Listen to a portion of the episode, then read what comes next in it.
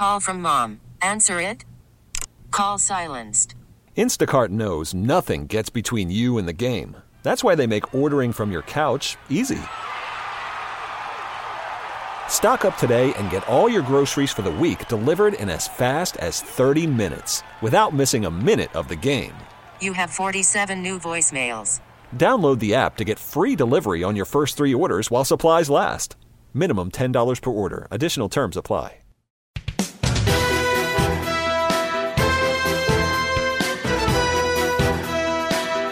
Welcome to Special Edition, a weekly look at the issues in the news and the personalities shaping the stories. Special Edition is a production of Entercom Communications.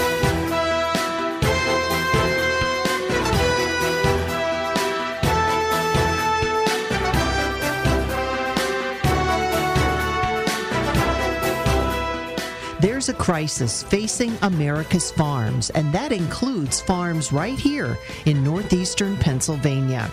Tina Carlin is the communications director of Farm Women United. She tells Entercom's Nikki Stone about the crisis and how you can help by attending an upcoming hearing in Lairdsville on July 24th. I have Tina Carlin talking about a very important hearing that's coming up on July 24th. Hi, Tina. How are you? I'm good, Nikki. How are you? I am good. Now, there's a crisis in the dairy industry. A serious crisis. yes, crisis. there is. And, and, and can you explain how this, what is going on with the crisis? Well, what is happening in the dairy industry is that um, the powers that be are not paying the dairy farmer the price that they deserve for their product.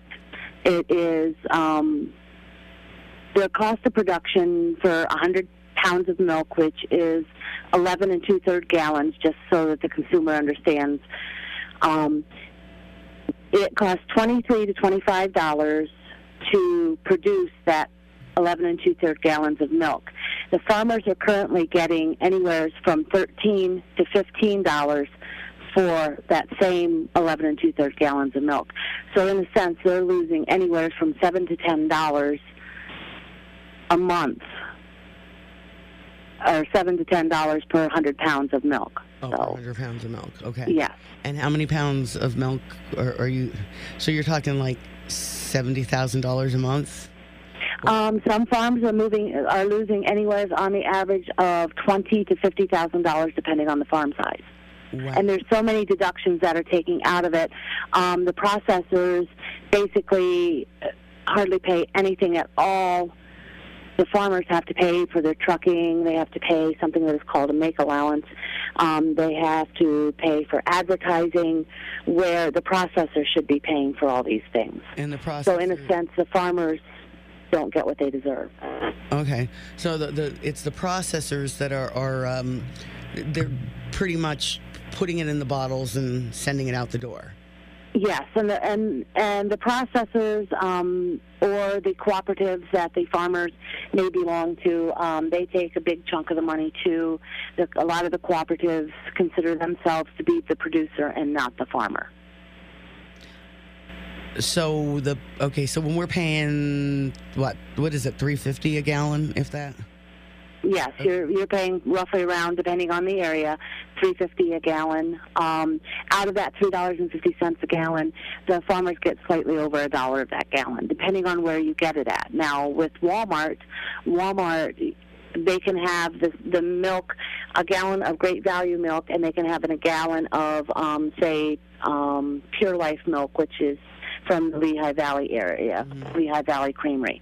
They are produced in the same plant. Yet Walmart will sell it for anywhere from two to two two dollars to two fifty, and the name brand Dairy Pure, they will. I guess it's Dairy Pure.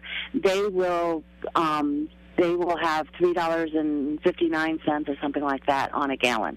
So in a sense, Walmart can go in and undercut The farmer. the the yeah they undercut because um, even though it's the milk from the same plant, same farmers, Walmart takes what they call a loss leader, Do you and in a sense that robs the farmers. Oh, okay. I was going to say now, so you won't get your dollar per gallon off of that then? Uh, you you will still get your dollar off a gallon, but it should be more than that dollar. It sh- you should get more than a dollar, is what I'm trying to say. If you tried to raise the price, so we should probably be paying what four fifty five dollars a gallon. Um, no, not necessarily. Um, right now, there is um, some legislation that we're trying to get introduced that will um, have a $20 emergency floor price under fluid milk, which is the bottled milk. Uh, and basically, all that would mean for Pennsylvania, for Pennsylvania, um, it would mean that your milk would be $3.58 a gallon, which is roughly what it's running now. If the farmers got that $20 per hundred emergency floor price it would be something better than the 13 to 15 that they're getting now, but not quite cost of production, but it would help them to pay off some more bills because that's why the suicide rate is so high is because the farmers are not be are not able to make their payments. And it's not just the farmers, it trickles on down to the businesses that they deal with because I know in the last several months I know of three dairy farmers and one agribusiness that there have been suicides in. And the agribusiness man, if he would have gotten what, you know, his monthly payments from the people that owe him money, the dairy farmers, Mm-hmm. he would have been able to be okay. But the stress just was too much. So how, And it's getting harder and harder every day for the dairy farmer. how is this public hearing going to help? Well, this public hearing is going to bring to light a lot of different aspects of what's going on in the dairy industry. Um, there's uh, a lot of the processors that take and they take the butter fat off of the milk and they turn that into powder, which is called milk protein concentrate, or uh, is, and that's the powdered form. The liquid form is ultra filtered milk, and then in a sense, what they do with that is cheesemakers use that in the cheese making process. It takes 100 pounds of milk to make 10 pounds of cheese.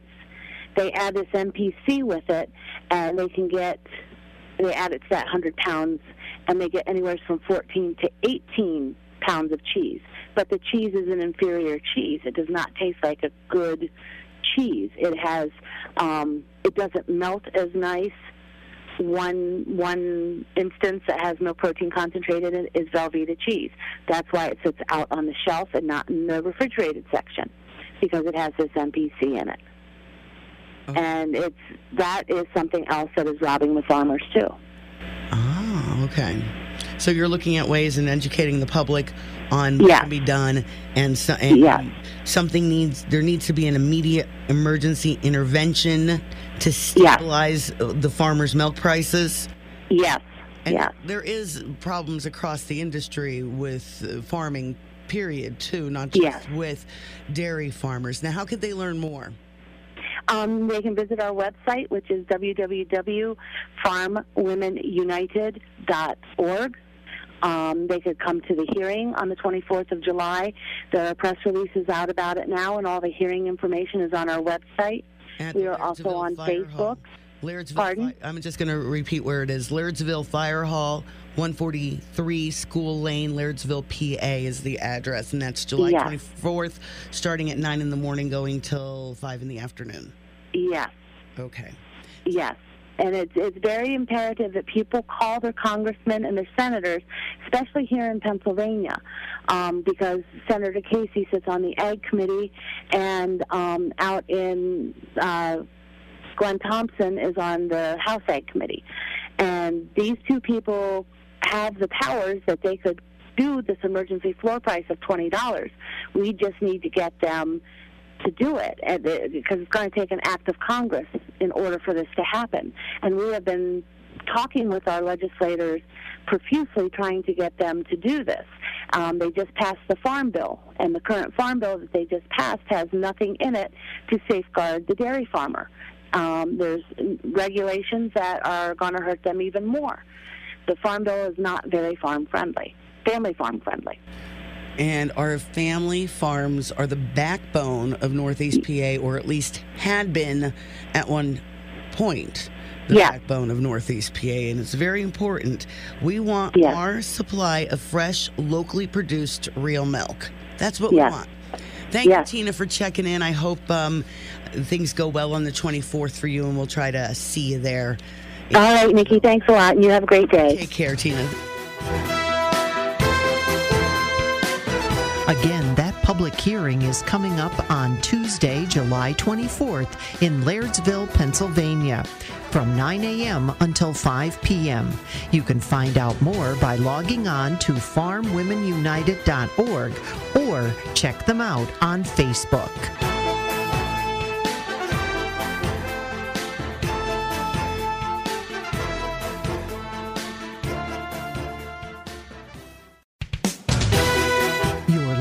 To Special Edition.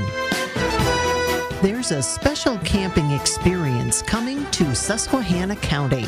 We find out more about Camp Kesem. Peyton Haefner joins us to tell us what makes the camp and the campers that go there so special. You could begin by telling us a little bit about the program. Camp Kesem is a national nonprofit organization. So there are 106 chapters all across the United States. And we serve children who have been impacted by parents' cancer. So our um, our campers have a parent who is either in treatment, currently in remission, or has a parent who um, has passed away from cancer. Serve all of those children at absolutely no cost to the families. Um, the Central PA chapter is um, run by Penn State student volunteers. We have about 120 volunteers, and this year we hope to serve 120 campers. Now, you said Penn State is involved. How are Mhm. they involved? Um, well, we're we're just all Penn State students. We're actually not affiliated with the university, so that's why it's Camp Kesem Central PA. And what is Camp Kesem? Can you give us a little bit of an overview for anyone? What would campers expect when they get there? Uh, what would be the purpose of one of them going there? Camp, in a lot of ways, is like any other summer camp that a kid might go to. So we do a lot of, of fun programming. There's Messy Olympics, which is pretty much like a giant messy food fight. There's Color Wars, where the, the entire camp is split into different teams and competes in competitions. There are rotations, friendship bracelets, arts and crafts. So it's very similar to a summer camp, but something that sets Camp Kesem apart is the emotional programming that we provide.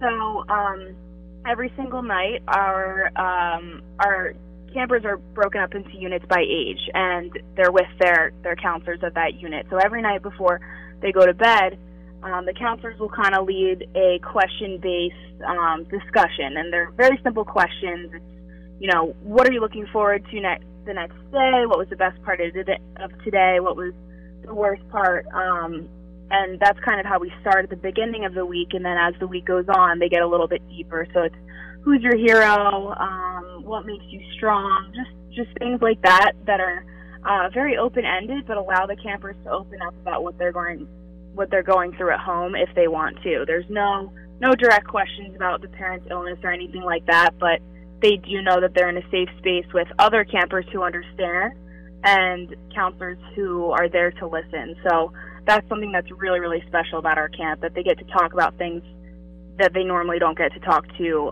um, that they don't normally talk about at home. And can you give us an idea how long has the camp been around and what age groups are you working with?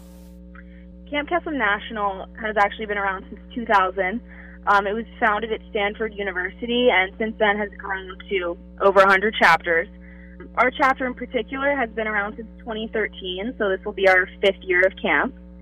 And we serve kids ages 6 through 18. So kids 6 through 16 are campers, and then 17 to 18 year olds actually are part of our counselor and training program. So they take on a little bit more responsibility and leader. They learn some leadership skills while they're there, so that um, when if they go to college and that college has a chapter of Camp Kesem, they're able to participate as a counselor. They're able to be a, ca- a camper and then go on to be a counselor and see both sides of the experience and help help kids who you know they can relate to. Is that how the counselors get involved? That or uh, just like yourself? Did you come from the school because you're interested in this because maybe of your particular major? I would say a, a lot of our volunteers just um, have a passion for giving back. Not there, it's not a requirement for you to be impacted by a pa- parent's cancer at all. I would say that a majority of our counselors um, don't have that experience, but we do have counselors who have been impacted in the same way. And for me personally, I lost my dad when I was 14. It wasn't to cancer, but um, I felt that I would be able to re- re- relate to the kids on a certain level. You know, going through something difficult at a young age. I think that that was initially what inspired me to get involved. But the biggest thing for our counselors is that it doesn't it doesn't really matter if you're able to understand. You just have to be there to listen. And the kids know that and they appreciate that and we're very, you know, upfront with them about that. They know that we don't all come from the same the same background. Speaking of backgrounds, as far as children um, who might be interested in going, as, as you said, maybe it doesn't have anything to do with cancer. Are there any kind Mm-hmm. of, let's say a child has some disabilities, um, Mm-hmm. is it faith based? Can you give us a little bit of an idea who might be interested aside from the cancer aspect? Well, our our camp is only serves children who have been impacted by a parent's cancer. So once um, parents submit an application online, it goes through Camp Kesem Nationals, and the staff there will approve it. So they do have to have a parent or a guardian um, impacted by cancer. So we do have some campers who maybe it was their grandparent who was their primary guardian, and they um, they had cancer, and so they would be allowed to come to Camp Kesem. And then um, beyond that, we we take campers that do have special needs or disabilities, and um, the only requirement for that is that we're able to accommodate everything that they that they need. So Camp Kesem National staff determines that, make sure that we have um, the right people on staff, and and anything else we might need to accommodate that specific camper. But all of our campers do have a parent that has been impacted. Camp Kesem is also not a day camp, it's a sleepaway camp, Mhm. correct? Yes, it's a sleepaway camp. It's um, it's a week long. So this year our camp will be from August 13th to August 18th at Camp Chen-A-Wanda in Thompson, PA. That's bringing it into Northeast Pennsylvania. Is this the first time? Mhm. And can you give us a little bit of an overview of what that camp will be like? This is this will be our second year at Camp Chen-A-Wanda. Um, camp Kesem doesn't actually have um, their own campsite, so all of the chapters that are run by student leaders, those students will go out and tour different campsites and find out which one's going to work best for them, and then we rent it for the week. So this will be our second year there. It is a beautiful campsite. Um, it has all of the space we need for all of our activities. There's a lake. Um, the cabins are really, really beautiful, and we love the staff there. So it's been a great experience, and that's why we're going back again this year. So, if someone is listening and they would like to find out more about getting their child involved, how would they go about doing that? And is there a cost? You can register a camper at um. That will take you to the application page. And if you want to register for our chapter in, in particular, you can go to um, kesem.org slash central PA, and that'll take you to the general information page all about our chapter, and there's also a link to register a camper as well. So it's completely free for any qualifying families, and um, I would absolutely encourage you to register your child for, for this week of camp because I've heard from so many parents already that it really has changed their child's life. Peyton, anything that you would like to add or just let our listeners know that maybe I forgot to ask you about? I would say that we we we have done really really great with fundraising this year. Our our fundraising goal was ninety five thousand dollars, and we've surpassed that. Um, so we are fully able to accommodate 120 campers, and right now we're at about 90. So we have these spots open. We just need the kids. Um, and if you have any questions, feel free to email us. Our email is centralpa at campkesem.org, and we'd be happy to answer any questions you may have and walk you through the application process. Do you have a, a done date as far as the applications are concerned? Um, we accept campers right up until the week before camp. And if you would like to learn more about Camp Kesem, you can check out their website at campkesem.org. That's camp, K E S E M dot O R G.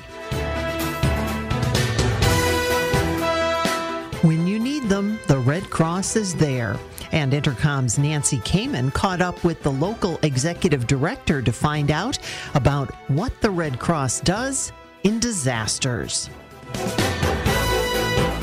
Well, the American Red Cross is uh, certainly a key component when there is a natural disaster, and we had one uh, recently here in northeastern Pennsylvania. Bill Goldsworthy, the executive director of the Red Cross for northeastern Pennsylvania, with us. Good morning, uh, Good morning. Bill. How we doing? Doing well. I guess you had a busy uh, couple of days there after what happened uh, back a couple weeks ago. We're talking about the tornado that hit in Wilkes-Barre Township. That T- was a very busy couple of days. Tell us uh, about what happened in the you know time preceding that event and what it was that you had to do on the ground there. We had some notification, obviously, just like everyone else did, that it was we were going to get some bad storms.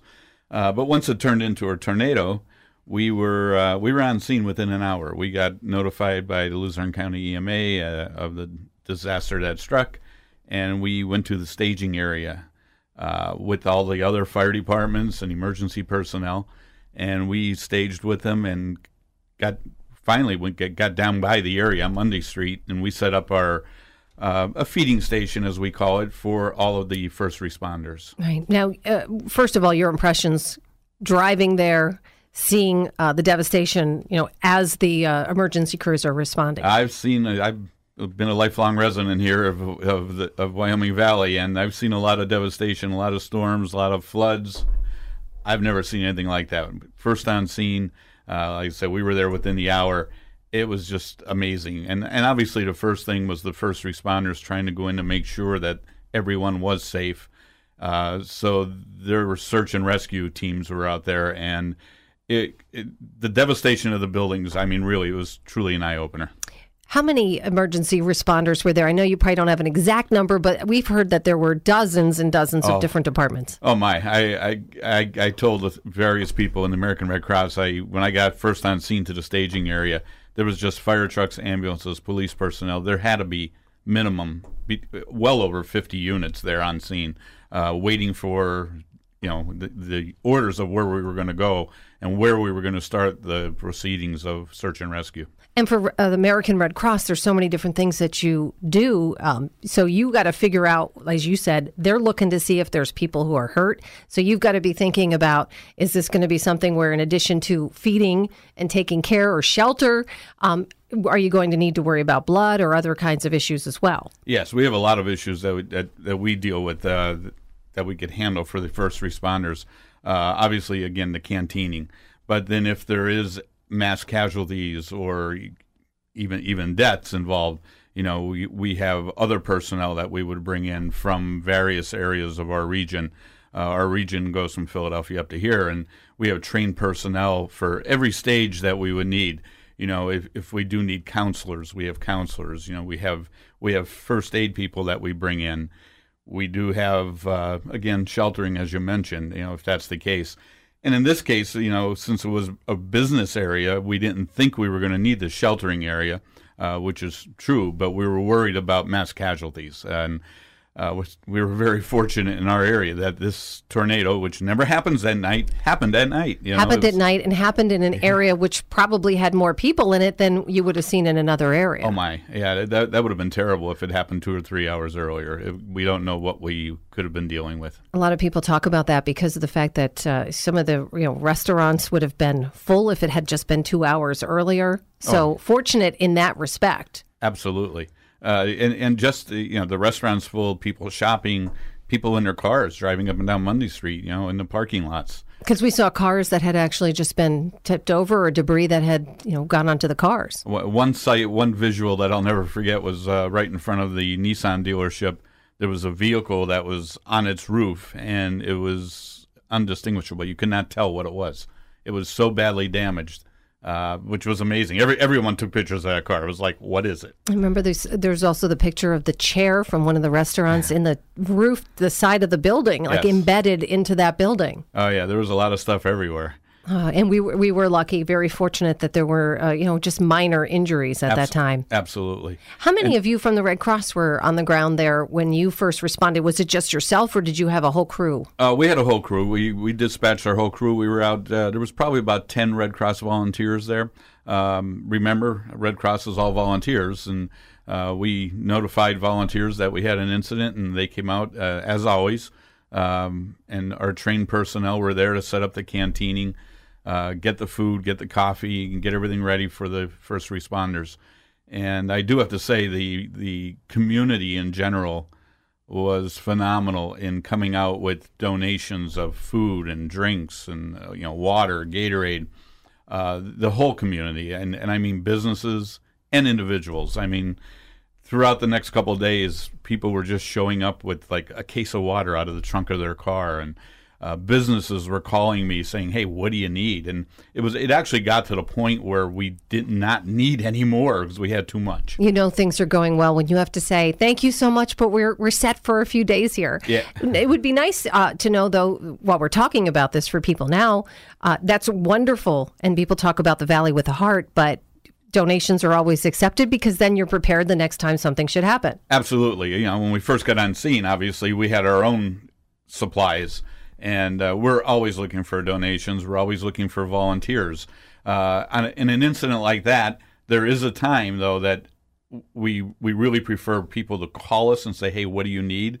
rather than just showing up with something. Because when you show up with food or water. I mean, we may have 50 cases of water there already, and we'll never use it for that incident. And we also didn't need vehicles in the area or people Ex- because we didn't know if it was safe yet. Exactly, exactly. Yeah, the gas company was there a long time helping uh, dis- diffuse the gas leaks and take care of that incident. Despite the fact that we also had people rubbernecking, you know, on the roads, which created another unsafe oh, situation because yeah. it was people were blown away. I, I, don't, not a good word to use, but truly uh, stunned when they saw the level of destruction Absolutely. Driving by. Yeah, absolutely. And and the one good thing anymore with social media, I mean, a lot of the firemen, a lot of the, I mean, even even some of our Red Cross volunteers, we were posting pictures, and so people could see what it was like, and hopefully keep them away from the scene. Just say, look, this is what we're dealing with. Stay away. Right. Uh, you know, and sometimes that works, sometimes it doesn't. Sometimes it doesn't. Uh, let's talk about when people do donate, because I was uh, looking online, and it seems when you talk about every dollar that you get.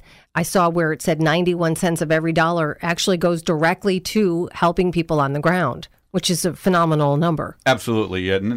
Over 91 cents of every dollar donated goes back to services provided to uh, clients in, in need. And as you know, the Red Cross, we don't only respond to tornadoes, uh, we respond to house fires, any kind of structure fires where the fire department calls us in so we could assist those that are involved. Um, you know, with their homes. Uh, we put them up in hotels if need be. We provide them food, clothing, and we take care of those individuals in that respect. And and, and of course, tornadoes, floods, we're always there. We're, we're there whenever needed. And you're not only there for stuff that happens here in Northeast Pennsylvania, but sometimes we have seen larger disasters elsewhere where you guys may be called in to help out somewhere else in the country. Yeah, absolutely. We we our volunteers are just an amazing group of people, you know. And uh, and I should say, you know, we're always looking for volunteers. And if you want to volunteer, you could stay locally, or you can put your name in to be one of those that goes across the country to the California wildfires, for example. We've had people out there, and it, it's an it, it's a select group that really want to go on what we call deployments to go help other people in the areas.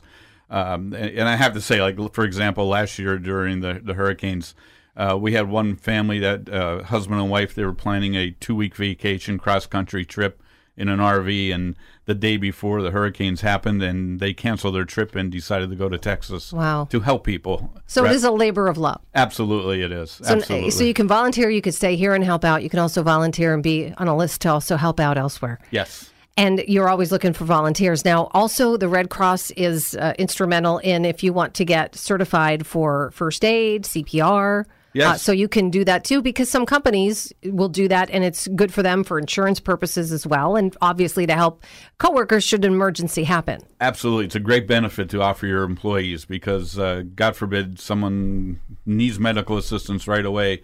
If you've had your employees trained by us by the Red Cross, they're there to assist and they could help that individual until professionals get on scene. But yes, we offer first aid classes, CPR classes, uh, we even offer uh, babysitting training classes, which is a real popular one in our area. And um, they're offered either at your company or you can go to a community site. For example, at our Red Cross building, we offer classes a couple days a week. And again, that's all posted on redcross.org. uh, or by calling 1 800 Red Cross and going into the training section. That's that's really key because I know people who would want childcare or a babysitter, and it's so nice to be able to say they were certified, you know, to be able to take care of a child should something occur. Um, also, I, I know you guys do lifeguard uh, lifeguard certification as well. Yes, swimming. lifeguard training, lifeguard certifications, and again, that's a specialized class, and they're, they're not obviously run as often. Mhm. Usually, we we partner with a county or a uh, a YMCA to run programs like that. Um, but they they are available, and their training is provided by us at the Red Cross. If we can just talk a little bit with summer here, um, some of the things to be concerned with swimming. Uh, we always worry about that. Unfortunately, we always hear tragedies. We've heard one, a couple just recently. Uh, so, uh, just some tips for people when they are with the kids out swimming. be safe. Uh, make sure your children have their their floaties on and their uh, approved life uh, life jackets, and um, always keep an eye on them. Don't. It, it only takes a split second for someone to drown. Yeah, Uh, that's what's really scary is to think. I, I've seen it when I go to go to the beach, go away for the beach, and you see a child in the surf. Parents turn around for a second. I, I can't tell you how many times I go and watch somebody else come and run and you know pick their kid up. Absolutely. Like I say, it only takes a split second. You got to keep an eye on children, especially young children, at all times. Uh, at the beach, it's very crucial because of the undertows and everything else to really watch children, younger children. Um, it could affect anybody at the beach. It could affect you or I at the beach. The the undertows and uh, the beach could be very dangerous at times. Uh, in swimming pools, again, if there's no lifeguards there, you got to keep an eye on children. You cannot leave them alone. And we have uh, Fourth of July. People will be playing with, uh, you know, fireworks and other things, especially now with the new uh, regulations where they can buy some of these larger and more dangerous uh, items. So, any tips on how to stay safe? Stay away from them. Leave it to the professionals. Leave it to the professionals. Go see a good show somewhere and uh, watch the professionals do it. But there are a lot of people that will be buying fireworks, I'm sure, and it's let the adults do it at least. Don't don't let children. You know, I, I've even seen and heard of children getting burned by sparklers. You know, everyone thinks, oh, they're harmless. They're not. They still burn you. They're throwing fire. Exactly. they still burn you. All right. So we talked about so many great things that the American Red Cross does. So for folks out there who either want to volunteer or get information on how they can help, donate, because again, why wait for a tragedy to happen? You can be prepared when it does. How could they uh, get in touch with you or donate?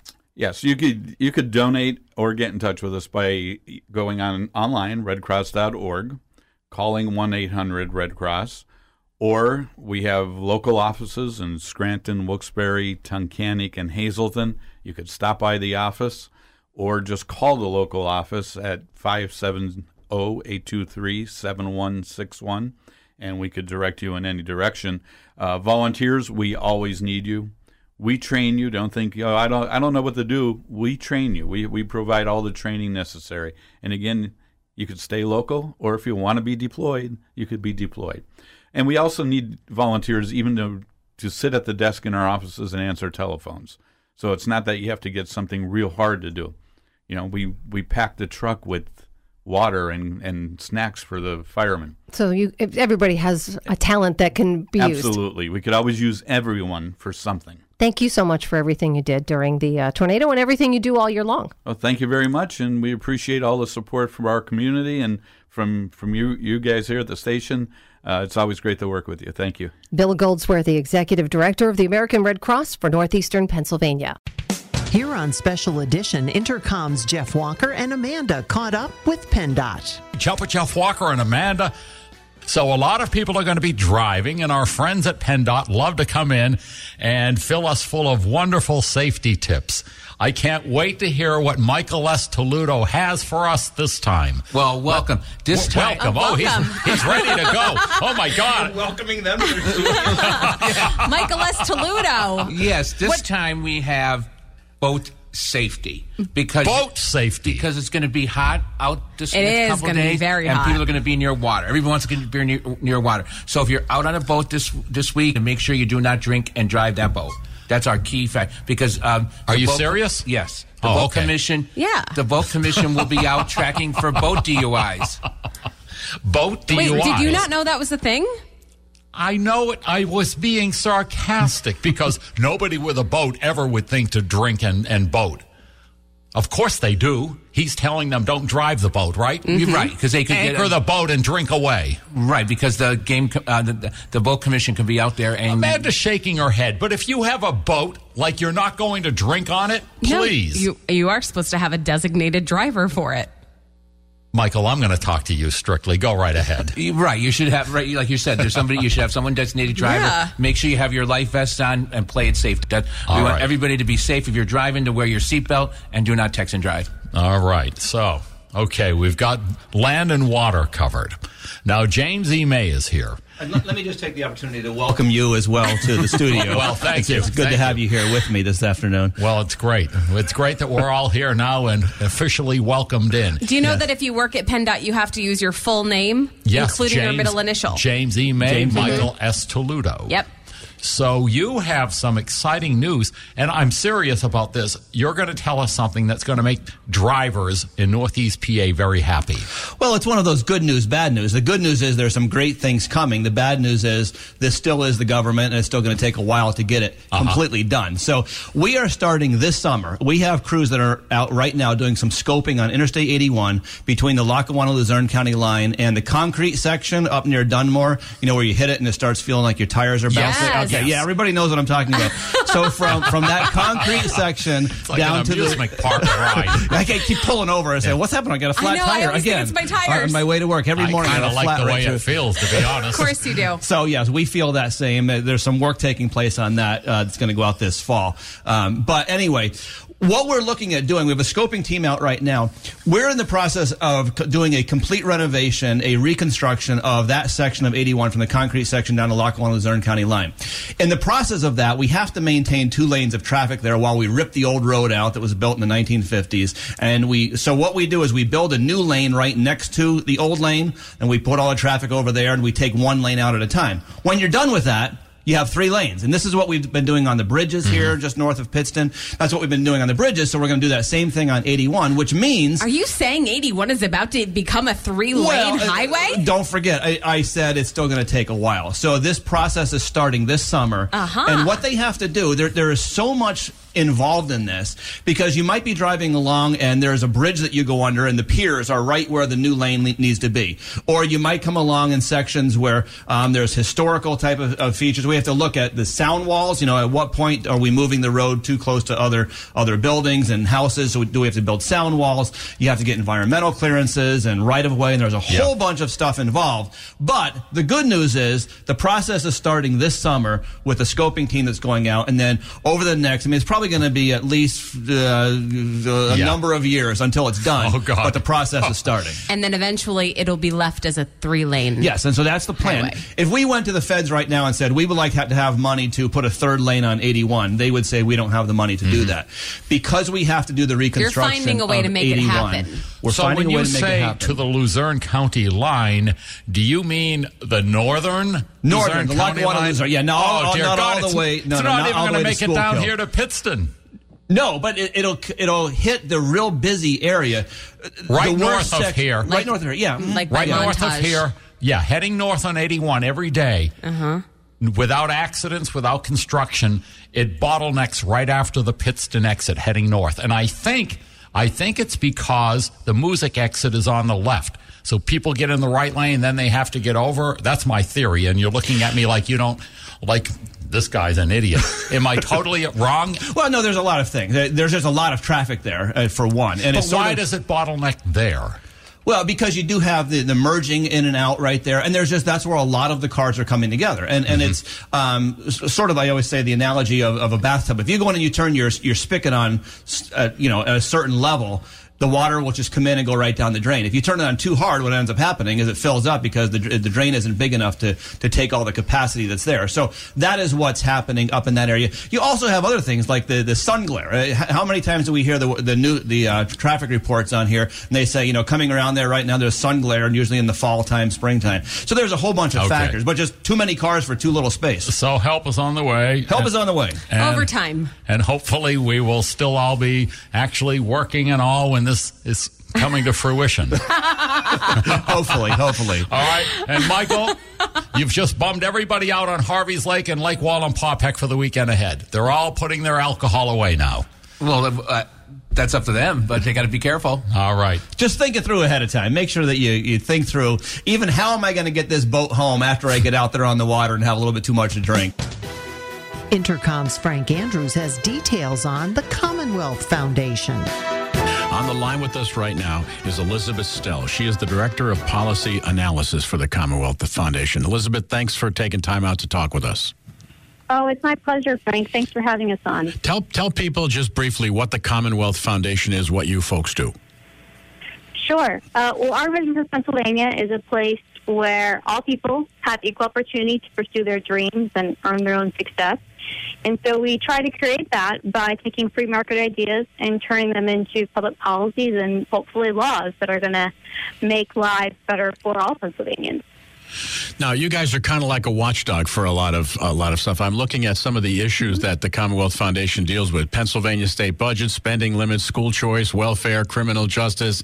There's lots of uh, liquor store privatization. So you are you are on top of all the big issues that we talk about here. But this one grabbed my attention: is your school district hoarding cash? Could you please exca- explain what the heck this reserve is? Sure. sure. your, your giggle kind of suggests a lot. yeah, I mean, this is a really interesting phenomenon that most people probably aren't familiar with, but really affects especially your, your local property taxes and major decisions that are going on in terms of education funding. Uh, scholarships across Pennsylvania have reserve funds that they can use for a variety of purposes. And it makes a lot of sense to have a rainy day fund, um, you know, some protection against uncertainty. But some of these reserve funds are now reaching the the limits where we're starting to ask, okay, is it more of a rainy day fund or a soak the taxpayers fund? Um, so we did an analysis of all 500 school districts looking at how much they have in reserve funds.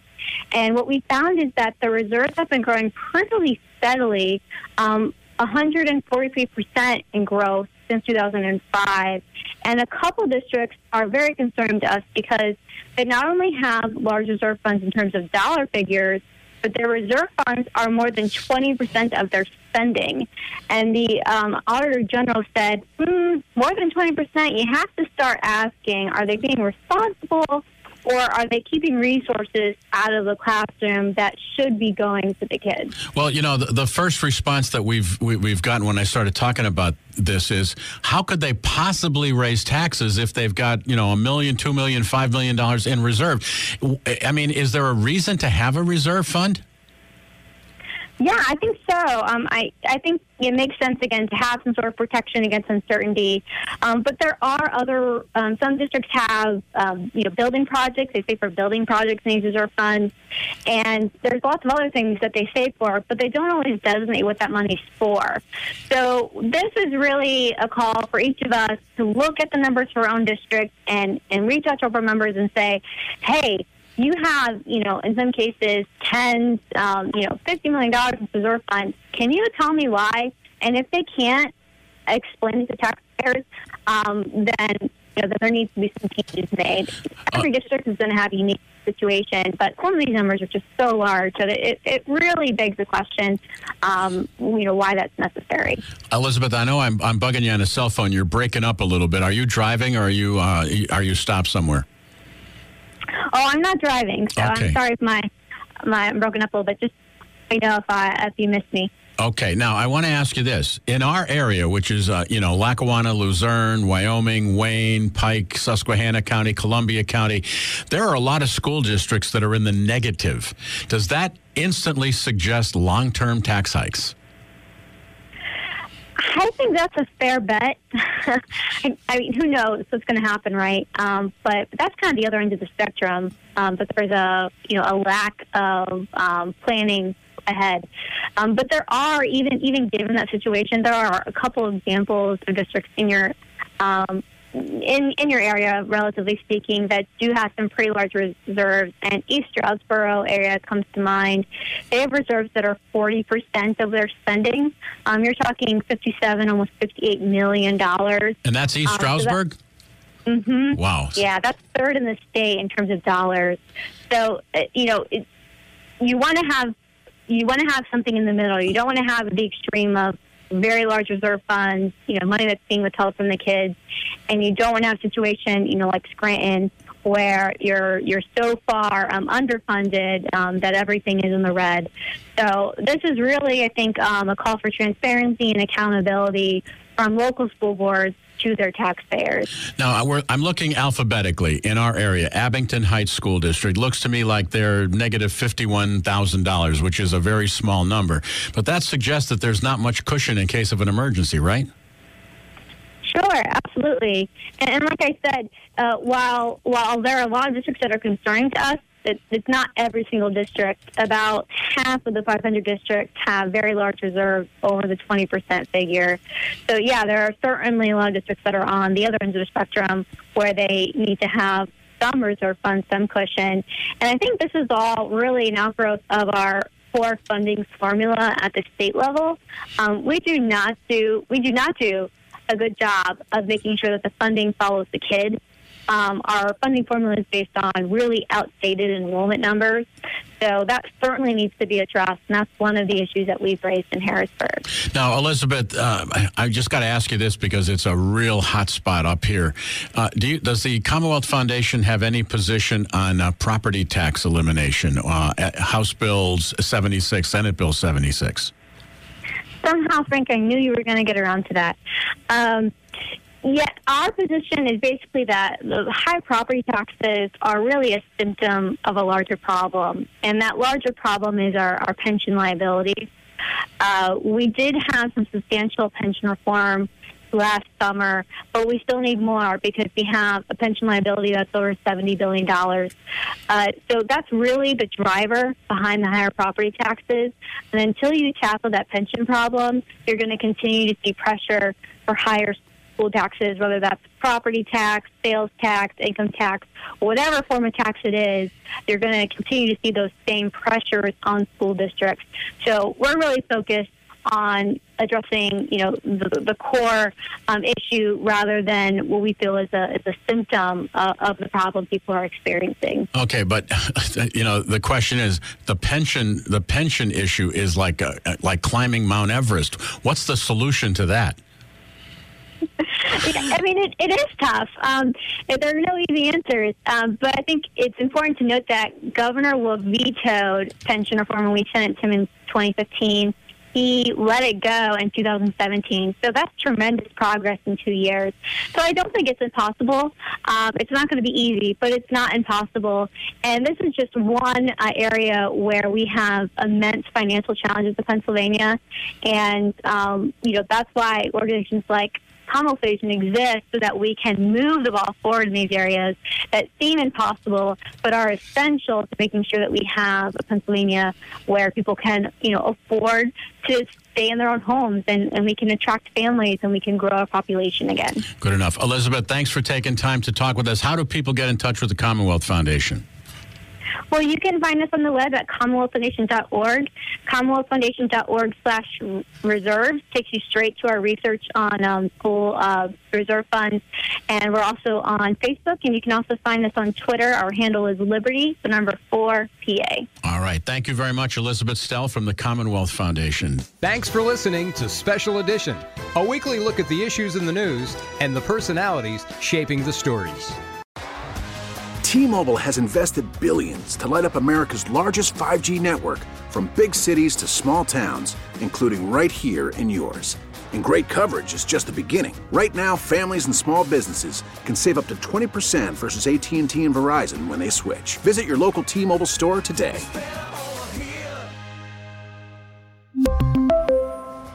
Plan savings with 3 lines of T-Mobile Essentials versus comparable available plans. Plan features and taxes and fees may vary.